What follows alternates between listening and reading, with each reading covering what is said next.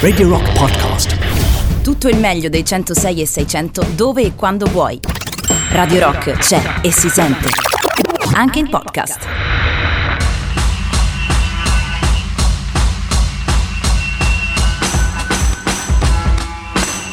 Mezzanotte e 7 minuti di questo venerdì 26 febbraio 2021. Io sono Jacopo Morroni e siete collegati con Art Rock Camomilla, la trasmissione che tramite il filo del racconto vi porta dalle braccia di Matteo Strano a quelle di Morfeo. Due ore insieme, in questo giovedì notte o venerdì mattina che dir si voglia, per raccontare storie, personaggi eh, importanti che hanno impattato in qualche modo sulla nostra vita. Oggi voglio, voglio fare un bel tuffo nel passato per un personaggio che qui da noi è molto conosciuto, chiunque conosce il suo nome e lo associa sicuramente alla grandezza, alla conquista e in qualche modo all'impero, anche se imperatore non sarà mai.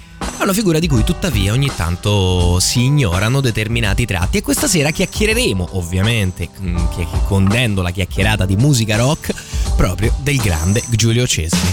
Iniziamo da Paul McCartney e naturalmente per essere didascalici della sua Caesar Rock.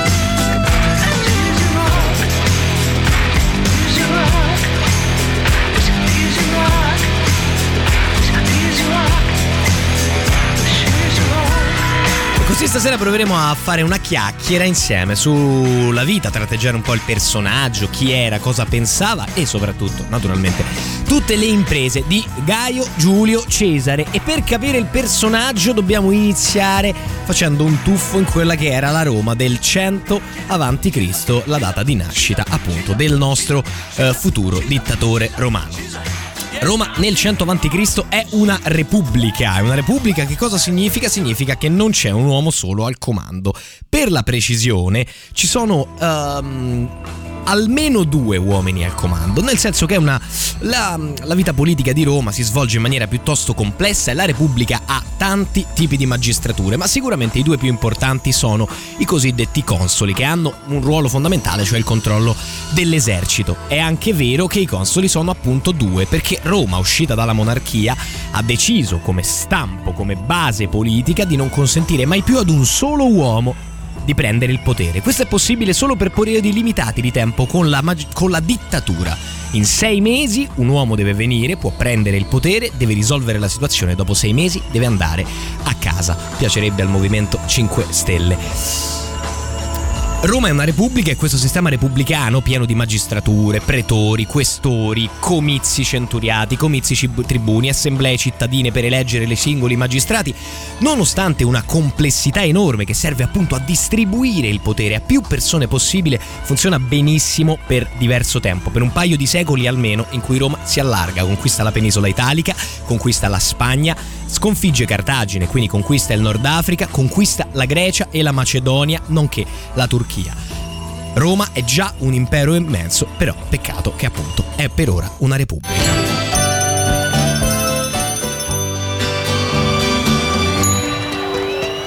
Laggiù nel paese dei tropici, dove il sole è più sole che qua, sotto l'ombra degli alberi esotici, non ti immagini che caldo che fa. Americani che spatriano si ritrovano tutti qua giù, alle spalle una storia probabile, un amore che non vale più. E poi verso sera li vedi tutti a caccia una donna e via, che attraversano la notte a piedi la malinconia e spendono più di una lacrima su un bicchiere di vino di rum. E piangendo gli viene da ridere. Ballo anch'io se balli tu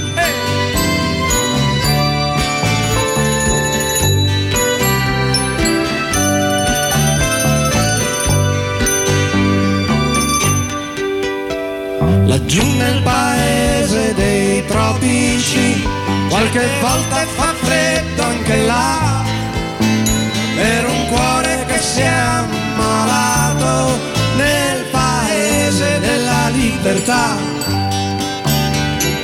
Gli americani che spatriano fanno il verso alla nostalgia, raccontandosi senza stessa bugia. E poi verso sera li vedi tutti a caccia una donna e via. E attraversano la notte a piedi per truffare la malinconia. E spendono più di una lacrima su un bicchiere di vino e di rum e piangendo gli viene da ridere, ballo anch'io se balli tu. Lucio Dalla e Francesco De Gregori live, questa è Banana Republic. Roma è una repubblica dunque, non c'è un solo uomo al governo e tutto per un paio di secoli funziona a meraviglia e permette la grande espansione di Roma nel Mediterraneo. A un certo punto però come tutti i sistemi politici prima o poi anche questa repubblica così diciamo fra virgolette per il tempo eh, democratica in cui comunque anche, ci sono i tribuni della plebe che rappresentano le fasce più basse della popolazione e hanno dei poteri importanti riguardo la promulgazione delle leggi anche qui si viene a creare una spaccatura, il sistema inizia a cedere. Inizia a cedere in particolare, senza che vi racconti tutta la storia di Roma perché diverrebbe complicato, ehm, dopo la proposta di una grande riforma agraria dei cosiddetti fratelli Gracchi che di, propone di dare delle terre ai nullatenenti per risollevarli eh, e toglierle ovviamente ai grandi possidenti. Da questo fatto, i fratelli Gracchi fra parentesi finiscono entrambi ammazzati, possiamo dire, semplificando terribilmente, che la Repubblica si spacca in due fazioni. Gli optimates, che eh, rappresentano, fra virgolette, i conservatori, coloro che sono dalla parte della conservazione della, mm, dell'aristocrazia e dei suoi possedimenti e i populares, coloro che, magari con spirito anche populistico per l'appunto, si schierano più a favore delle fasce eh, più deboli del popolo. Questa tensione sfocia in una vera e propria guerra civile di cui i personaggi, di cui magari avete ricordi liceali, principali sono Gaio Mario per il lato dei Populares e Silla per il lato degli Optimates.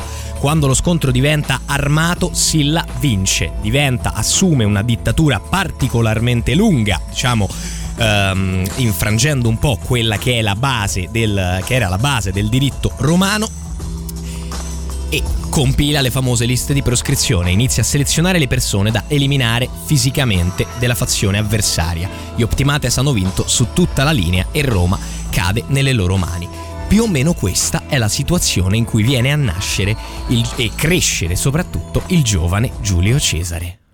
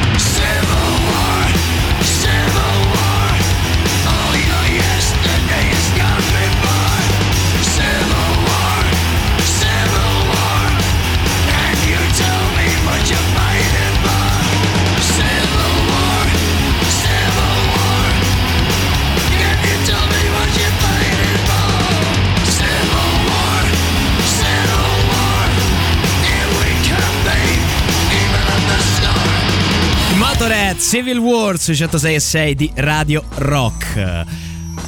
Giulio Cesare nasce in una situazione complicata per la Repubblica e nasce eh, un povero nobile, come un povero nobile.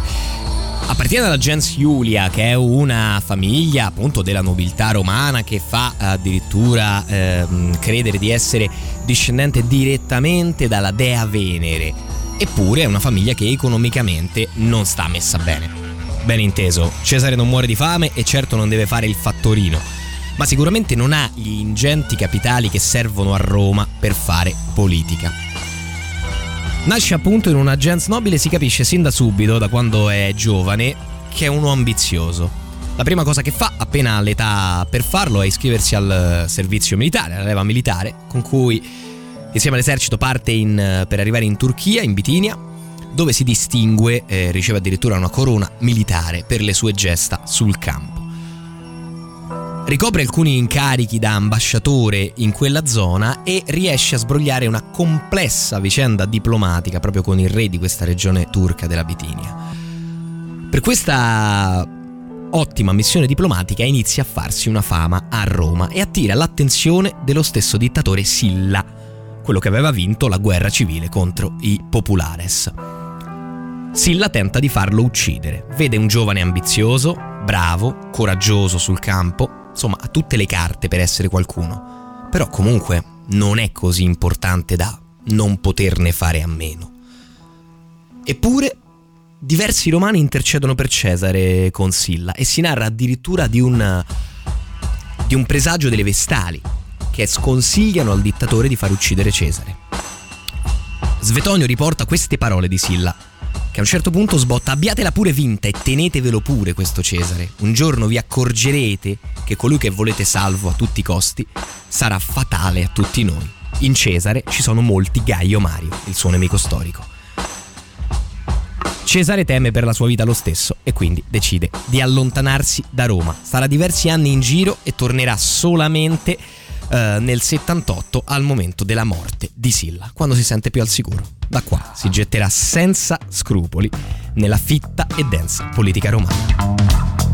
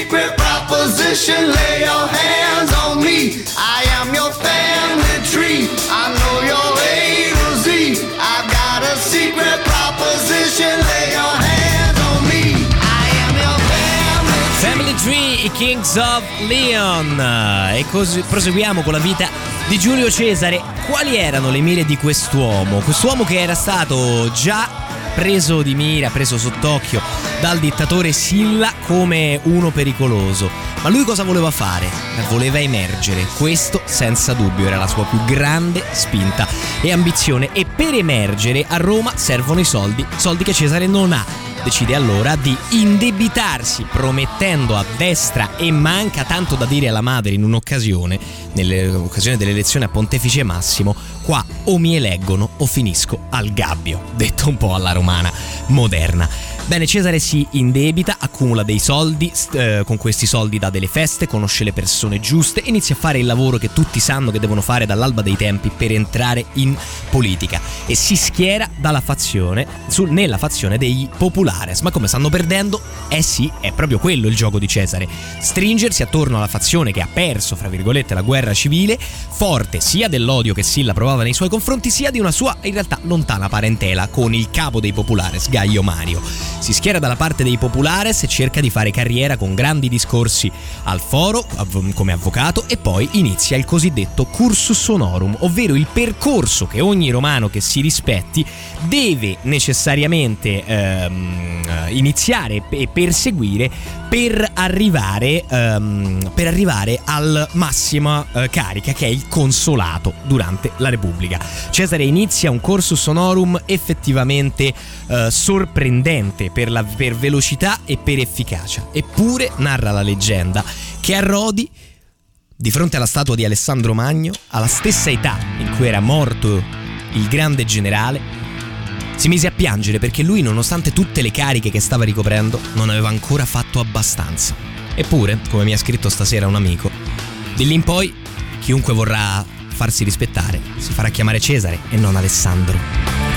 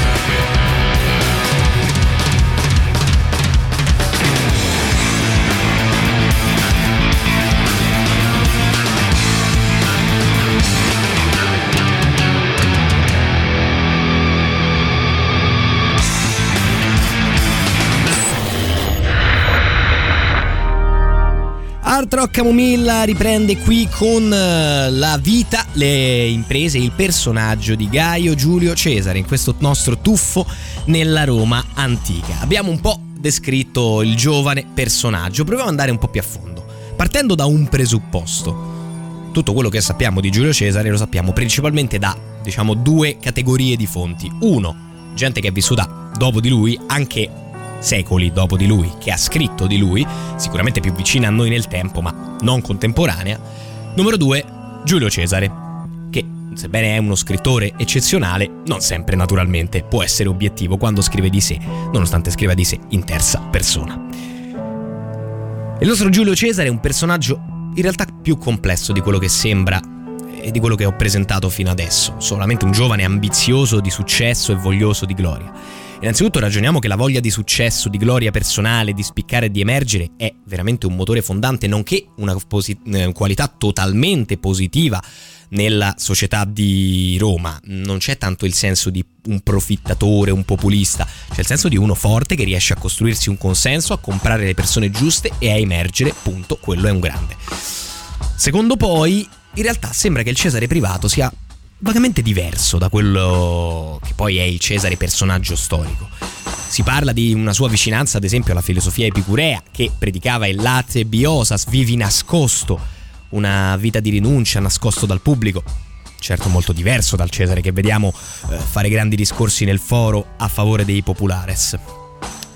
Si parla di un, eh, è un Cesare che comunque, nonostante essere un uomo d'armi, un generale, un politicante, è una persona raccolta, raffinata, che sa, diciamo, leggere e scrivere e come scrive, accidenti se scrive, è un personaggio che riesce a guadagnare non solo la, diciamo, la, il successo con la forza delle armi, ma anche con un'incredibile fiducia, che è quella che gli dimostrano i suoi soldati, i suoi accoliti, i suoi alleati e le persone a lui vicine. Un personaggio che conquista e calamita tutti. Questi sono i Creedence Clearwater Revival, Bad Moon Rising.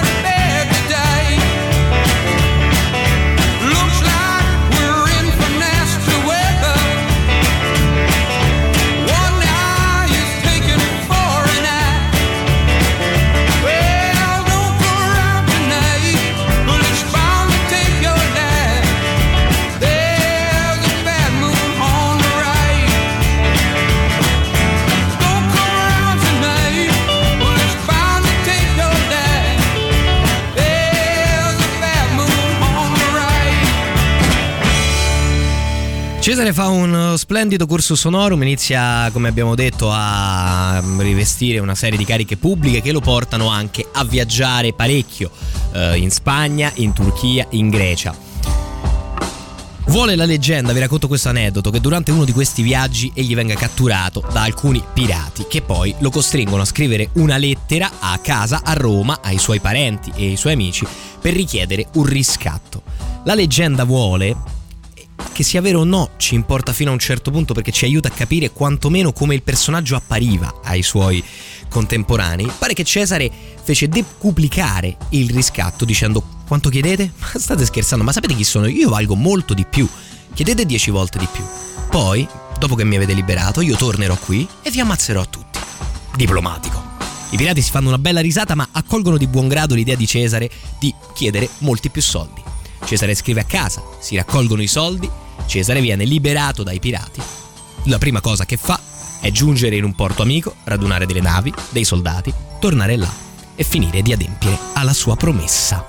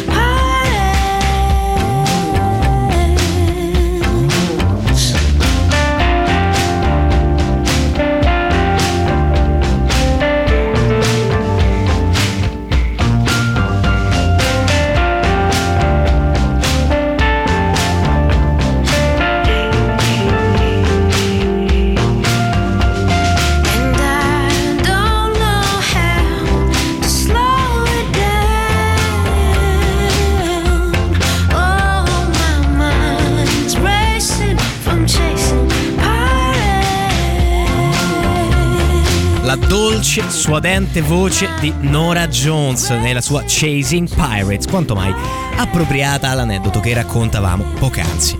Bene, Cesare è bravo, è molto bravo, fa un grande percorso, eppure non è facile arrivare in vetta e in vetta significa diventare console. Ci sono due consoli, ma essere console comunque è essere all'apice della politica romana diventare mm, console è molto complicato anche per uno bravo e uno bravo a trovare le amicizie giuste. Tanto che quello che ha non basta, quello che ha di per sé non basta e anzi a un certo punto si ritrova sì con un bellissimo curriculum ma indebitato fino al collo e senza la possibilità reale di arrivare al consolato, deve arrivarci in fretta o a un certo punto qualche debitore lo verrà a prendere. Decide così di stringere e riesce incredibilmente a stringere con le sue, non so, spiccate doti sociali, se posso, se posso dire, una strana alleanza, avvicinando i due uomini che a Roma più di tutti si contendevano il potere. Eh sì, perché a Roma c'è l'uomo più ricco del mondo, Licinio Crasso, e c'è il più rispettato generale dell'esercito, Gneo Pompeo, che da qualche anno stanno contendendo il massimo potere nella capitale. Cesare ha l'intuizione geniale, io devo mettermi in mezzo, devo farli avvicinare per ottenere in cambio qualcosa. Fra poco vi racconto come ci riuscirà. Radio Rock, super classico.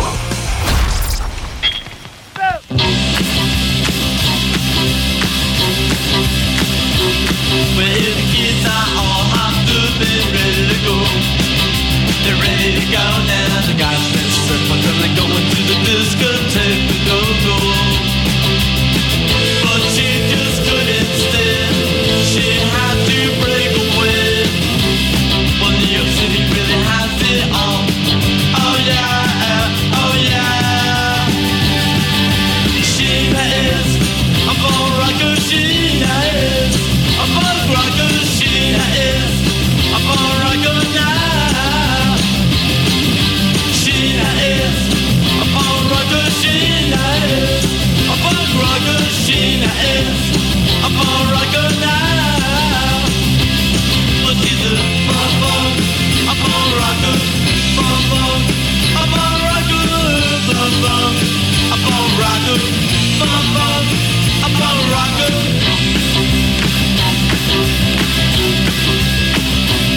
Well, the kids are all ready to go. They're ready to go now. They got their circles and they're going to the discotheque. Go, go.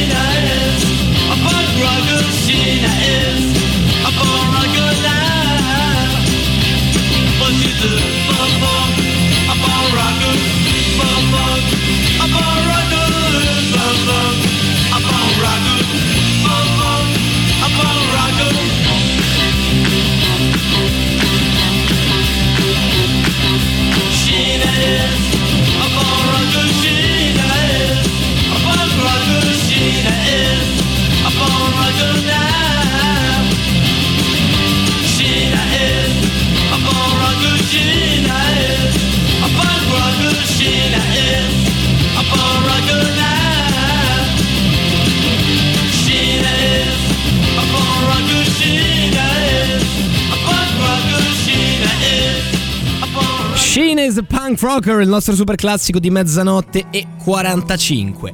La strana alleanza che Cesare riesce a stringere con Licinio Crasso e Gneo Pompeo è un qualcosa di una mossa diplomaticamente geniale. Perché lo è? Perché Roma è una repubblica e al Senato piacciono i grandi condottieri, piacciono gli uomini ricchi che possono sovvenzionare ciò che vogliono, però non piace neanche quando il potere viene preso troppo da poche persone o da una o da due. Mm, come detto, la Repubblica Romana è comunque costruita per distribuire il potere e far sì che alla fine il grosso sia nelle mani del Senato, cioè dell'aristocrazia. Cesare si mette in mezzo e dice, facciamo così, non andate al consolato né te né te, ma io. Cioè voi mi appoggiate, tu con la tua forza dell'esercito, tu con i tuoi soldi mi finanzi la campagna. Vado io che sono uno terzo, estraneo, ammirato, piaccio, e faccio esattamente le leggi che servono a voi. E quali leggi servono a voi? Beh, una serie di riforme eh, f- mh, agrarie principalmente che favoriranno i terreni sconfinati ai possedimenti di Crasso e che assegneranno vasti appezzamenti di terra alle truppe veterane di Gneo Pompeo, che così si ehm, assicurerà la fedeltà del suo esercito.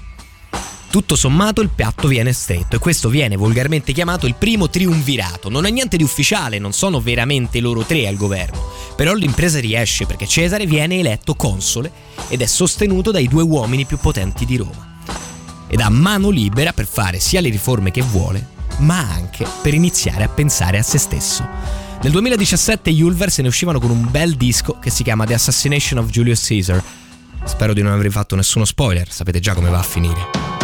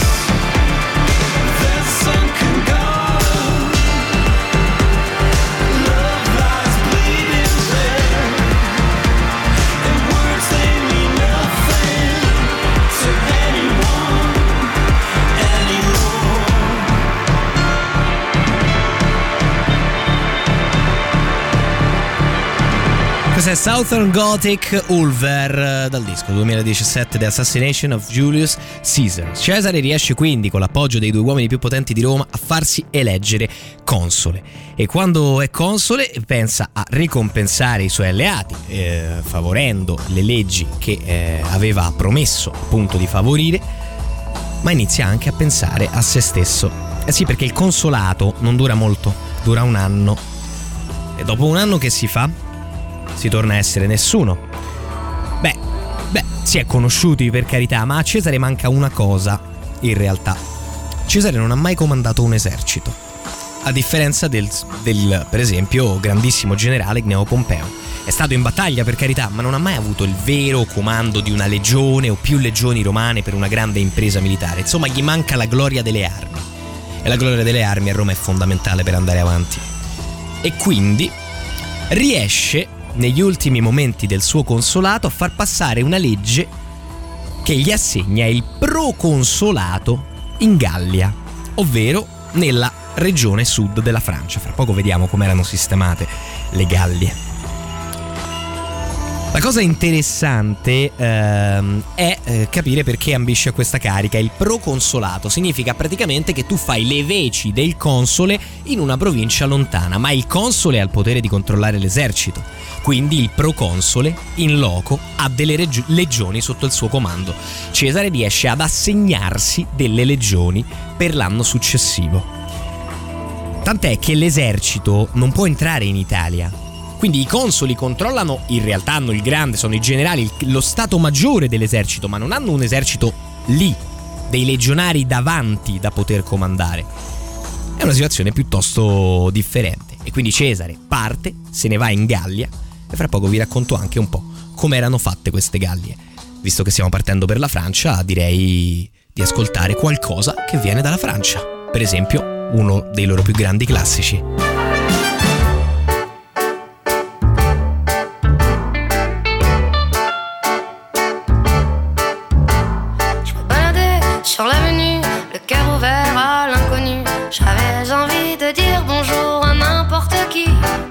N'importe qui, cette victoire, et je t'ai dit n'importe quoi. Il suffisait de te parler pour t'apprivoiser. Oh, Champs-Élysées.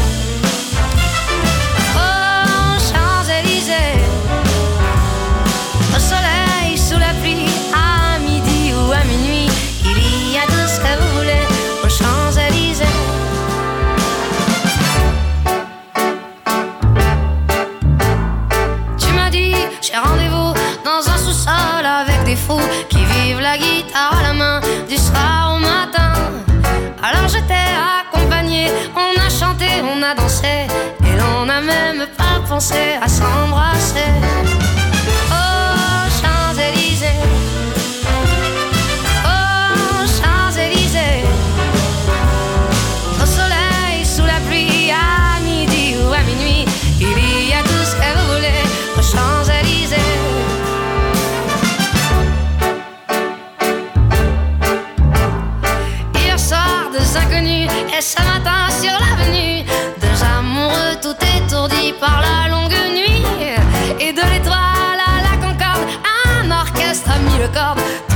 oiseaux du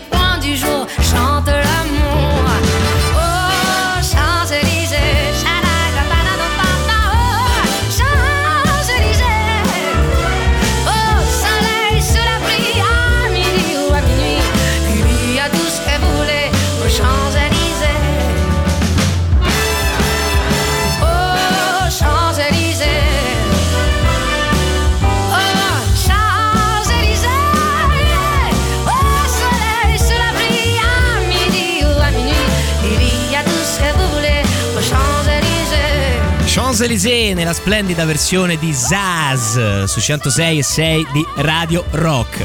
Cesare dunque cerca la gloria delle armi e lo fa assegnandosi il proconsolato e dunque il controllo dell'esercito presente in Gallia. Ma cos'è la Gallia? Naturalmente sappiamo tutti che è eh, l'equivalente della Francia moderna. Ma non è un grande stato, non è un regno di Gallia, è un insieme di tribù che sono divise fra l'altro etnicamente in Celti, che sono la maggioranza, Belgi, Aquitani. E quindi sono una ed Elvezi e sono una serie di eh, tribù, al- diciamo dei clan su base familiare patriarcale che stringono continue alleanze, che si riconoscono un po' fra i Celti, fra gli Aquitani, ma che comunque hanno ognuno il proprio potere su una serie di villaggi su un territorio eh, limitato. La Gallia appunto si divide in Gallia Celtica, la parte centrale, l'Aquitania, la parte diciamo meridionale e eh, più ad ovest che confina con la Spagna, la Belgica, lo capite da voi dove, e ehm, la Gallia Narbonese che è sostanzialmente la Provenza, Tolosa, Nizza, ecco queste zone qua. Queste sono già sotto il controllo romano. E in realtà il resto della Gallia non è che non dovete immaginarvelo come il mondo dei selvaggi riuniti intorno a un fuoco dipinti con le lance. Sono in realtà province che hanno degli scambi con Roma da ormai tantissimi anni. Sono province in parte già romanizza- romanizzate, capiscono il latino. I mercanti di Roma vanno in Gallia.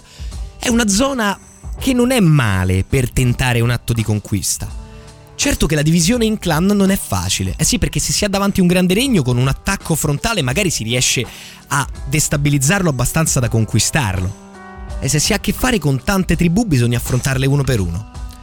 Cesare è conscio di questo ed è conscio anche del fatto che non può semplicemente prendere e invadere la Gallia. Gli serve un casus belli. E ovviamente, essendo un grande, grandissimo diplomatico, lo trova. Questi sono i White Stripes, questa è Conquest, filo del luna.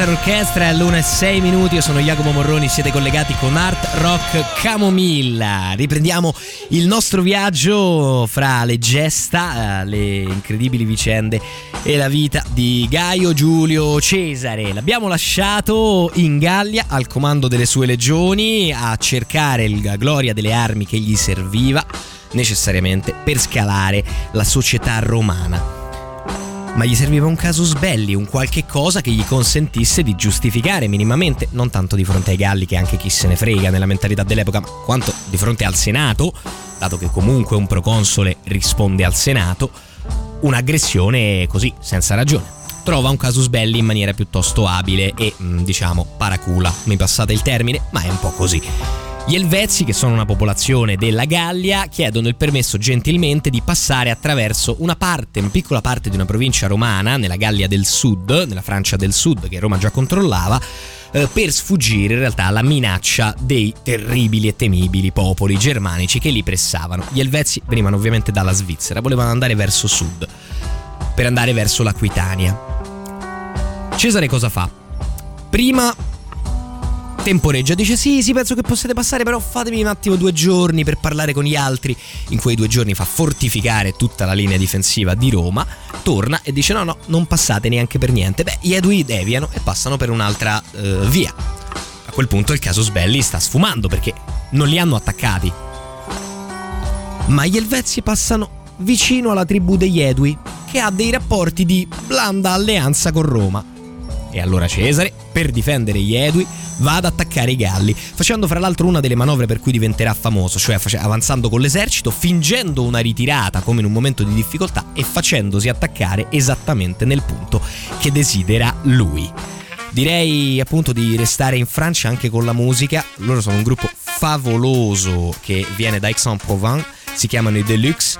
Questo è il loro primo EP, Polishing Peanuts, e questa è la favolosa Pony. Fra l'elettronico e il retro, decidete voi.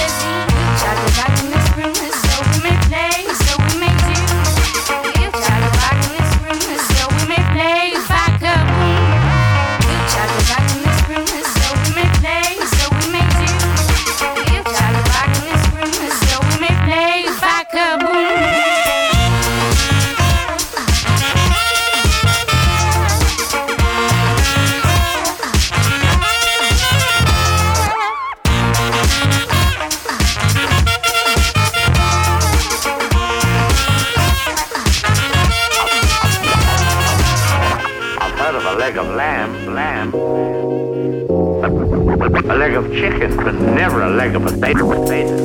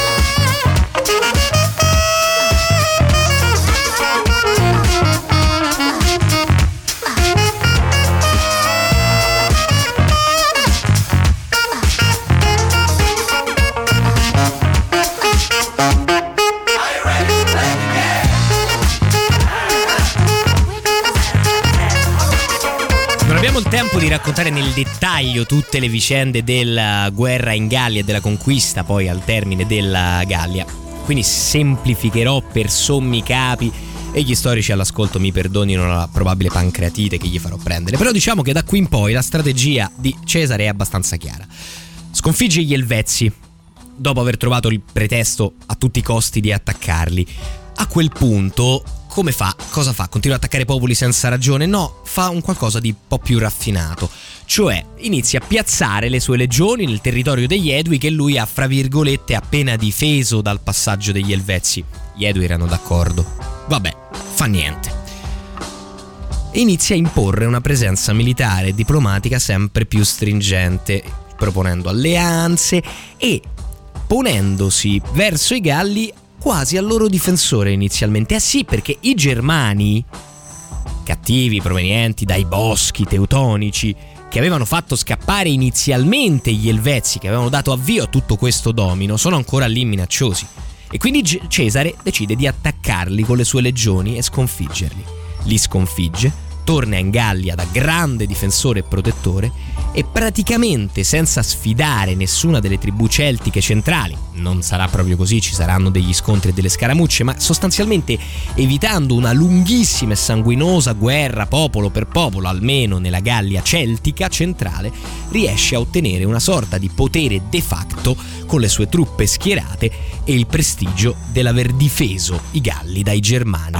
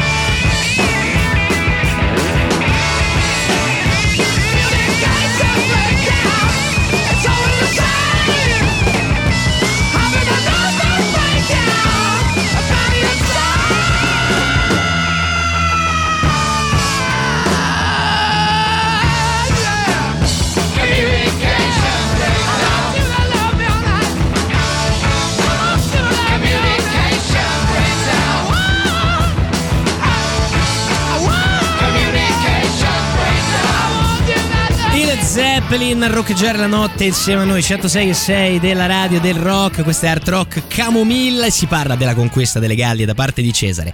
Dopo aver quindi sostanzialmente de facto posto il suo potere su tutta la parte celtica quindi centrale della Francia della Gallia con la vittoria sugli Elvezi e la vittoria sui Germani che minacciavano i Galli, sempre con un pretesto simile, cioè difendiamo i Galli di cui sono il protettore dai feroci, in questo caso Belgi, e procede nella sua conquista praticamente sempre in questo modo, sfidando prima le tribù del Belgio, sottomettendole, sfidando le tribù dell'Aquitania, facendo costruire addirittura una flotta fluviale sulla Loira.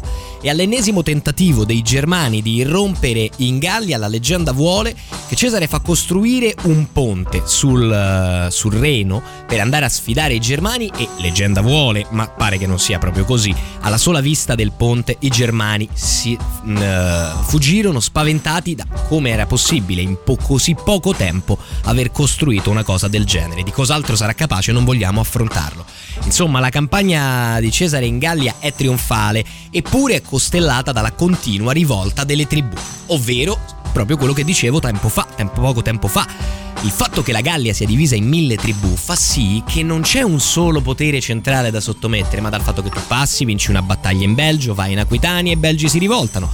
Dall'Aquitania vai verso il Belgio e si rivoltano in Gallia centrale una tribù, poi un'altra in Normandia.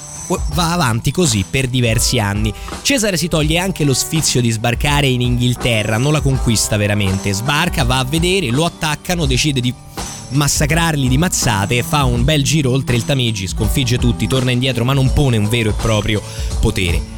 La guerra comunque infuria e Cesare ha la meglio di qualsiasi avversario, quindi decide di tornarsene tranquillo in Italia a svernare per un po' nell'Italia del nord durante un inverno particolarmente freddo.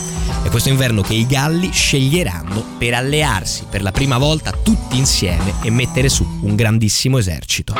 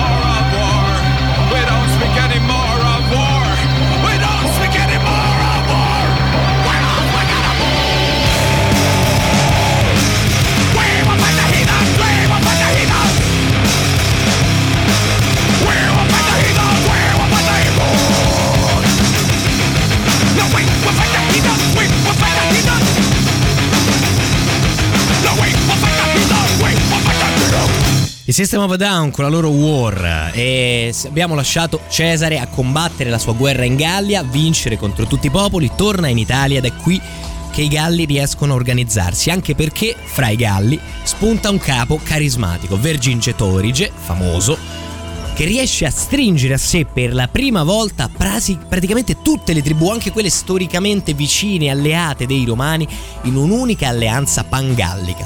Con questo recluta un esercito immenso, molto superiore numericamente alle legioni di Cesare, e marcia verso le province romane. Cesare torna di corsa al comando delle sue legioni, c'è una lunga serie di manovre che adesso non descriviamo, ma sostanzialmente Vercingetorige, dopo aver devastato le campagne romane, decide di rifugire lo scontro, di rifugiarsi ad Alesia, una grossa città con una fortificazione importante. Da là potrà avere una situazione di vantaggio, affamando i romani fuori dalle proprie mura e sta aspettando dei rinforzi, lui lo sa. Cesare decide di cingere d'assedio Alesia.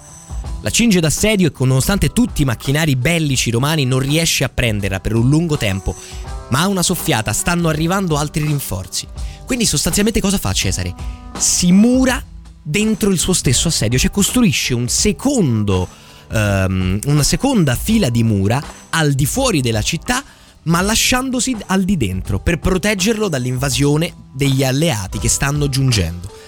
L'esercito pangallico arriva e l'esercito romano si ritrova schiacciato. Da, de- da un lato c'è la città assediata che però resiste, dall'altro ci sono, le cronache parlano di 200.000, ma cron- i numeri dovete sempre prenderli per quello che, per quello che sono, eh, una marea di galli in armi. Come fa veramente Cesare ad uscirne non si sa e non si capisce se ci siano errori tattici dei comandanti gallici, ma la leggenda, che è molto bella e a noi piace narrare, dice che Cesare, una volta vista che la situazione era disperata, corse in sella al suo cavallo, sguainò la spada e iniziò una cavalcata solitaria verso i Galli. E fu lì che tutta la cavalleria lo seguì e riuscirono a spezzare l'assedio. Questi sono i Deftones, Rubicon che ci introduce al prossimo capitolo.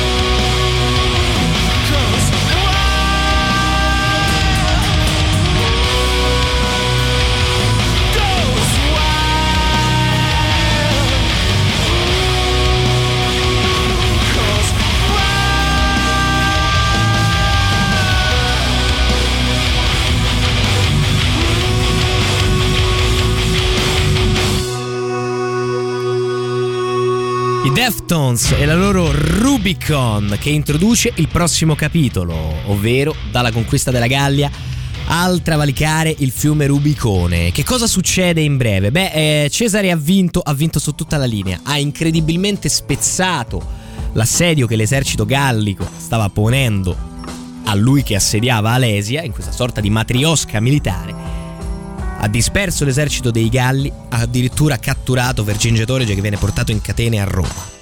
È il vincitore assoluto e adesso si può veramente dire che la Gallia sia praticamente una provincia romana.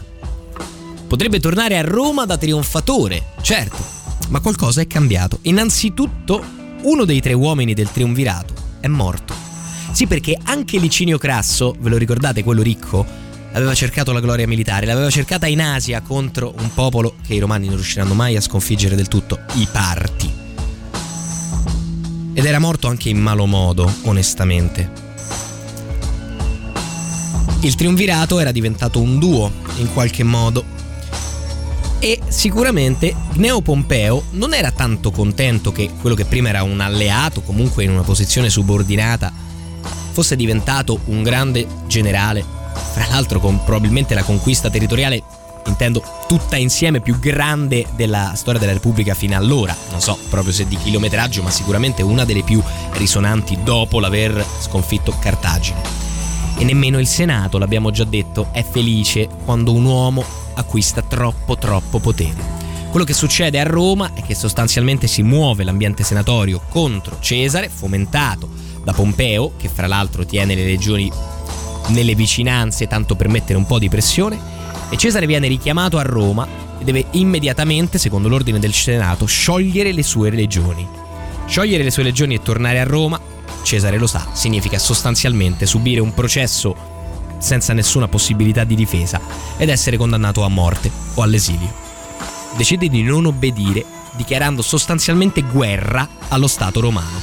Valicherà in armi il fiume Rubicone, che era il limite invalicabile, nessun esercito in armi poteva fare. E sarà là che dirà la famosa frase Alea, Iacta Est, il dado è tratto. Questo è Tom Waits, Such a Scream.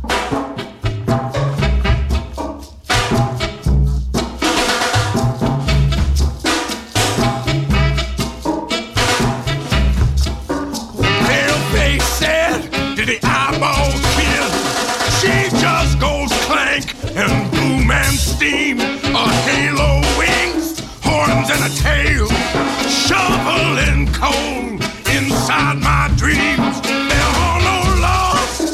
She's made of cream. She's such a scream.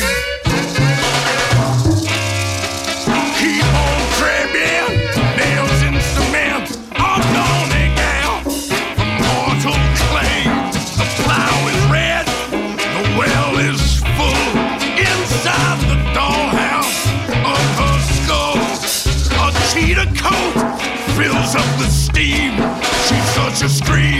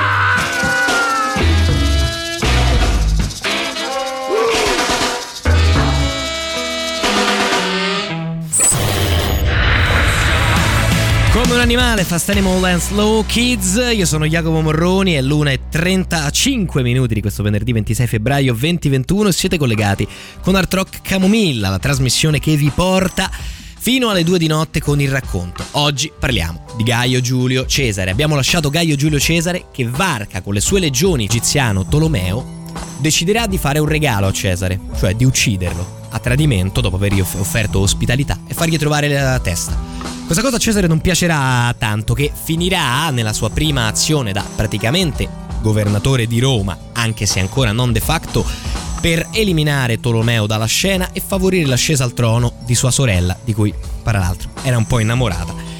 Si- era un po' innamorato e che si chiamava Cleopatra. E per essere didascalici, questi sono i Cleopatrick.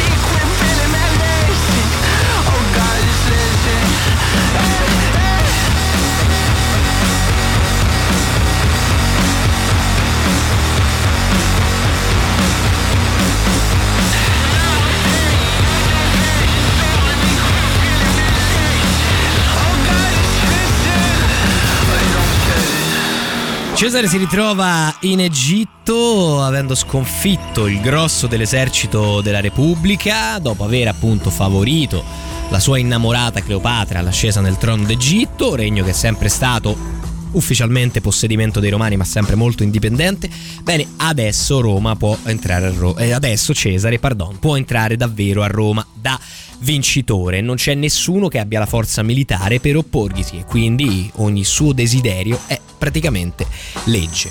Eppure Cesare non sarà mai imperatore e resterà sempre de facto, fra virgolette, all'interno più o meno del perimetro repubblicano, ovvero non assumerà propriamente tutto il potere subito e in maniera diretta, ma lascerà in vita gli organi tipici della Repubblica, il Senato, le magistrature, le preture, i proconsolati.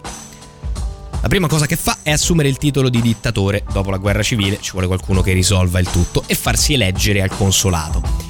Da qui in poi sarà praticamente una continua elezione di Cesare alle cariche più alte dello Stato e eh, non solo. Cesare assumerà la dittatura a vita con una sorta di decreto speciale fatto apposta per lui. Durante questo periodo Cesare appunto viene eletto infinite volte console, è pontefice massimo, è dittatore, ma come vedete continua a assumere le cariche della Repubblica. Non è che non diventa imperatore punto decido io, anche se in realtà riforma Roma come vuole. Fa una serie di riforme anche positive, fa il censimento di Roma, vi dico che solo fra i nullatenenti quelli proprio nulla tenenti che campano solo con il grano dello Stato, parliamo di 150.000-300.000 persone. Pensate quanto era grande Roma al tempo. Allarga la città e fa la prima ZTL diurna, ovvero di giorno al centro i carri, eccetto per questioni lavorative, non passano.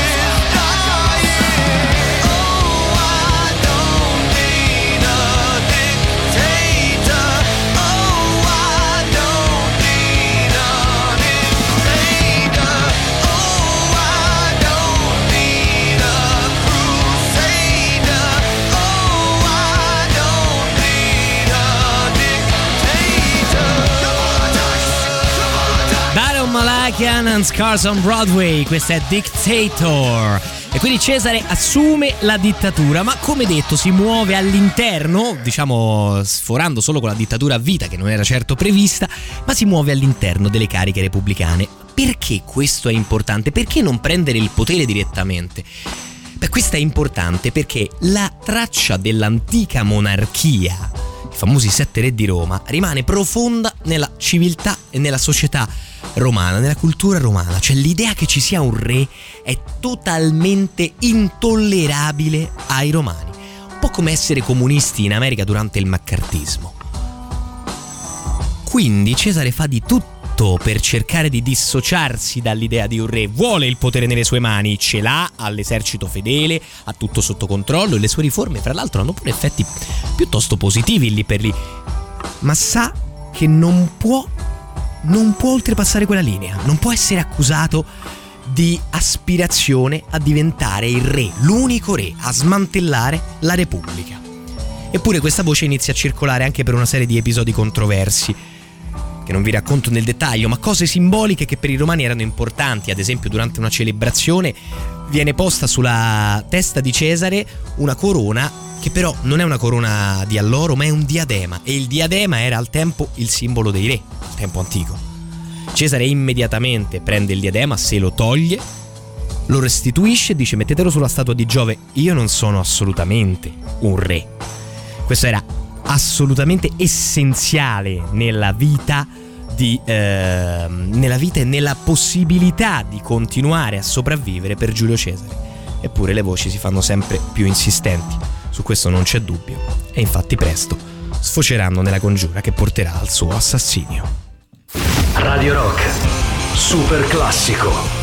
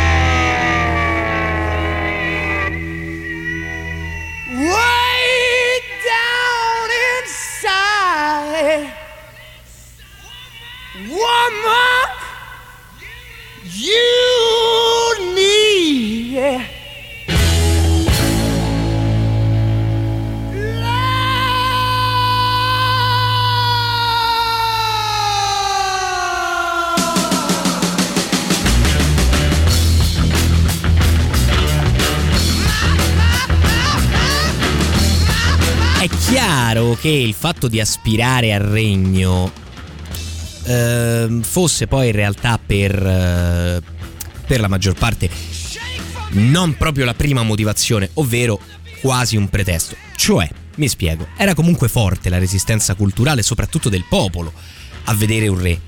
Ma le ragioni profonde poi che muovevano i singoli senatori che congiurarono poi per uccidere Giulio Cesare erano altre. Tanto per dirne una, eh, sotto Giulio Cesare il numero dei senatori fu aumentato fino a 8 o 900, alcune fonti sono leggermente discordanti su questo. Perché? Per far entrare gli uomini fedeli a Cesare. Perché il Senato inizialmente ricordiamo che era assolutamente ostile a Cesare, è stato conquistato da Giulio Cesare. Bene, quello che accade è che eh, ai senatori non sta affatto bene che si diluisca il loro potere con un sacco di uomini nuovi, di uomini magari poco conosciuti e di alleati dell'uomo che già sta assorbendo tutto il potere nelle sue mani. E così in Senato si forma una piccola combriccola, una piccola combriccola di congiurati che decide di assassinare Giulio Cesare. Ci sono un sacco di leggende sul giorno stesso della morte di Giulio Cesare. Sembra che lui avesse ricevuto ogni tipo di presagio nefasto, secondo quello che era, insomma, la religione romana, e che si sia recato in Senato alla fine contro il consiglio di tutti e di ogni possibile, appunto, uh, auspicio. Questo però, di solito, parliamo di leggende. Parliamo del fatto che quando avviene qualcosa di grande, se notate nella storia, c'è sempre stato un auspicio ad anticiparlo.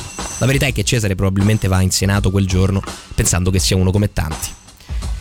Prima di salutarci abbiamo tempo per un paio di brani e dopo i Led Zeppelin restiamo sul classico, questo è Captain Beefheart and his Magic Bang, Here I Am, Oh I Always Am.